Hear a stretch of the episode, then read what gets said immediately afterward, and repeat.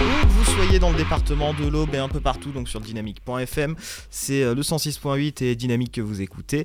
Et aujourd'hui, on va aller du côté euh, petit voyage de la Bretagne, artistiquement. Euh, ça va faire plaisir à Ludo d'ailleurs, de l'Afterwork qu'on salue, qui est breton d'origine. Et on va dire bonjour à Nolwenn Corbel. Bonjour. Bonjour. Bah, je vous laisse vous présenter un peu et nous parler un petit peu de vous et de ce que vous faites. Ah, alors, oula. Euh, je suis euh, chanteuse, euh, comédienne, je fais les deux métiers. J'habite, oui, je vis en Bretagne depuis presque toujours, donc j'ai fait et j'ai fait un petit écart, un petit écart au Pays de Galles pendant dix ans quand même. Et puis, je, ouais, je suis, qu'est-ce que, oui, je chante. Alors, ma langue maternelle c'est le breton, et j'ai, enfin, j'ai fait ce choix, ou alors ça s'est imposé de soi que je, oui, je chante en breton, mais j'écris des chansons, je les compose dans, dans, dans, ma langue en fait en breton et mais c'est pas du traditionnel. J'essaie de, de, faire de la chanson ou d'aujourd'hui et mais dans, dans cette langue là qu'on appelle le breton. Voilà. D'accord. Alors ça se destine, votre musique, elle se destine essentiellement au breton ou c'est vraiment une musique qui se veut un peu universelle et qui se destine à tout le monde et où tout le monde peut se reconnaître dedans? Ben, c'est ce que j'espère. C'est un peu, euh, c'est un peu, euh, oui, ce, ce, ce, vers quoi je, ce que je rêve, oui, c'est ça. C'est que la musique, euh, ben, on le sait tous, hein, que la musique, elle peut, elle peut traverser les frontières, et que c'est de la chanson, ok, il y a du texte, ok, c'est en breton, ok. D'ailleurs, il n'y a pas que en breton, mais enfin principalement. Mais je, je, fais confiance au fait qu'il y ait aussi de la musique autour du texte, qui a, euh, qui a du rythme, qui a euh, donc je j'imagine que ça peut aussi peut-être toucher des gens qui ne soient pas forcément euh, bretonnants. Et j'espère, parce que sinon le, le public est quand même très limité. Bon, alors évidemment, c'est compliqué. Enfin, c'est compliqué. Euh, c'est compliqué parce que c'est compliqué dans la tête des gens, en fait, parce qu'il y a beaucoup de d'idées reçues ou de, stéréotypes et quand on dit euh, d'emblée quand je dis ben voilà je chante je chante en breton alors tout de suite les gens s'imaginent des les chants traditionnels les chants à faire danser les ou alors les voilà des images de d'anciennes chanteuses. Mais euh, alors ce que j'essaye de, véhiculer ou de faire entendre, c'est qu'on peut chanter cette, cette, langue-là aujourd'hui et, d'en faire quelque chose de, ouais, de contemporain. Quoi. Donc euh, moi, dans mon envie, mon désir, ce serait évidemment que, que ça puisse passer toutes les frontières et que ça puisse accrocher l'oreille de tout le monde. Après, euh, c'est pas gagné. Je dis pas que c'est une chose facile, mais, mais j'aimerais bien que ce soit possible. Vous parliez un petit peu de rendre contemporain la, musique bretonne. Est-ce que, euh, est-ce que je vais parler d'une autre, Nolwenn qui, euh, qui quand même euh, marque dans tout ce qui est chanson bretonne, notamment en France. Est-ce que vous pensez qu'elle a peut-être ouvert la voie justement à ce, à ce type musical en France? J'aurais du mal à parler d'elle en bien, je suis désolée. non, mais, vous avez le droit, c'est votre avis. Parce que, non, voilà, si vous me posez la question, euh, je, trouve qu'elle fait de la daube, mais enfin, à part ça, euh, ça va bien. mais, euh, non, mais en fait, parce qu'elle a commencé, à s'est fait, fait connaître en, en reprenant des, des chansons euh, pas nouvelle du tout. Enfin, euh, le, la belette, le renard et machin, ça va, on entend ça nous depuis euh, des décennies et des décennies, quoi. Alors moi, j'ai été vachement étonnée hein, de, de, son succès parce qu'au départ, je me suis dit, waouh, elle va dans le mur, quoi. Franchement, hein, je me suis dit, mais oh, c'est d'une ringardise qu'elle reprend, quoi. Donc, donc, je me suis dit, c'est pas possible. Quoi. Et puis moi, ça, franchement, ça me ça m'embête, pour dire les choses euh, poliment, que, que ce soit cette image-là qui a été véhiculée et qu'elle ait eu ce succès-là avec ces chansons-là, parce que après, je ne je, peux pas expliquer pourquoi, comment, il y a des gens qui s'y retrouvent là-dedans, et ben tant mieux ou tant pis, je sais pas, mais moi ça m'a fait... Euh, ouais, ça m'a fait un peu mal parce que, parce que justement, depuis des années, j'essaye, et puis d'autres aussi en Bretagne, de faire avancer le schmilblick, quoi, d'essayer de, d'essayer de faire entendre justement le breton autrement. Et si c'est pour retomber, enfin pour faire connaître la culture bretonne en reprenant des vieux titres euh, euh, et remixer tout ça, machin, mais en même temps, ça change pas grand-chose à l'affaire. Je trouve pas que ça fasse avancer beaucoup les choses, quoi. Au contraire, on, on remet une couche dans dans ce que, ce que les gens connaissent déjà. Alors peut-être que c'est ça aussi le problème du, monde d'aujourd'hui, c'est que beaucoup de gens euh, sont, se contentent de choses qu'ils connaissent un peu et qu'ils se contentent de réchauffer, quoi. Et, euh, et, et, ça, ça, ça m'embête que, que les gens soient pas plus, plus curieux et plus, plus, plus enclins à aller écouter et voir des choses qu'on a du mal à se perdre aujourd'hui, à vouloir se perdre. Et moi, je trouve que c'est bien de se perdre.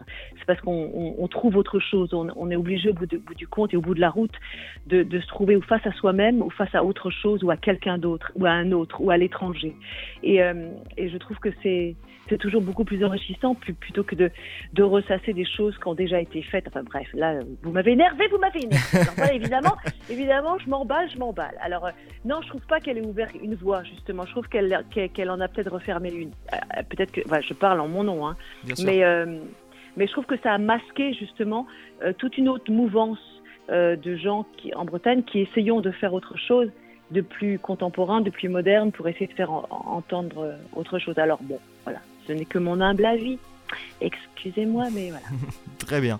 Vous avez parlé justement de faire face à l'autre, à l'étranger. Justement, l'étranger, bah, vous le connaissez plutôt bien. Vous avez passé, vous me l'avez dit à l'instant, 10 ans, plus de 10 ans même au pays de Galles. Donc, qu'est-ce que musicalement vous ressortez de cette expérience gaélique? Galloise, gaélique, attends. Gaélique, c'est la langue. L'Irlande, l'Irlande et l'Écosse. D'accord, bon, galloise, c'est vrai, pays de Galles, effectivement. oui, oui, bon, c'est une petite inexactitude. On me le pardonnera. Euh, oui, oui, c'est bon. Euh, en fait, oui, ce que, j'ai retenu, déjà quand je suis allée là-bas, ce qui m'a assez euh, bluffé, c'est bah, déjà il y a le niveau, enfin, la langue galloise est restée beaucoup plus vivante que la langue bretonne en Bretagne, ça c'est voilà, c'est sûr, c'est un fait mais parce que l'histoire a été différente aussi.